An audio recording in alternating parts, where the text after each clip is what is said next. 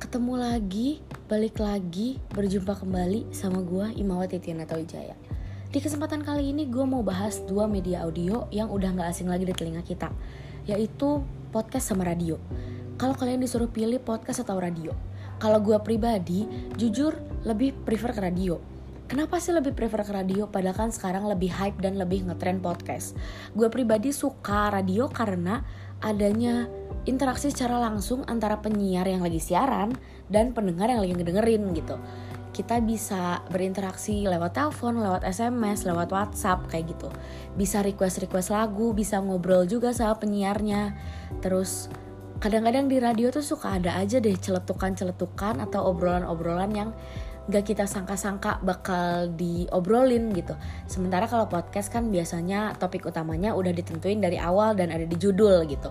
Kalau radio tuh suka ada aja nih pendengar-pendengar yang uh, lucu-lucu, yang asik-asik, tiba-tiba cerita lah, tiba-tiba ngasih tebak-tebakan gitu kan.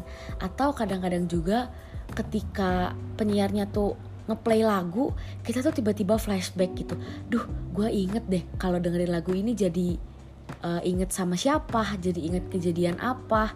Jadi kayak uh, recall the memories aja gitu. Jadi lebih asik kayaknya. Jadi nggak disangka-sangka aja gitu kalau dengerin radio.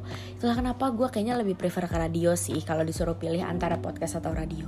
Tapi dua-duanya keren karena uh, membawakan podcast atau menjadi penyiar tuh bukan hal yang gampang Oke, kayaknya segini aja buat podcast kali ini. Ketemu lagi di podcast-podcast selanjutnya. Bye, thank you.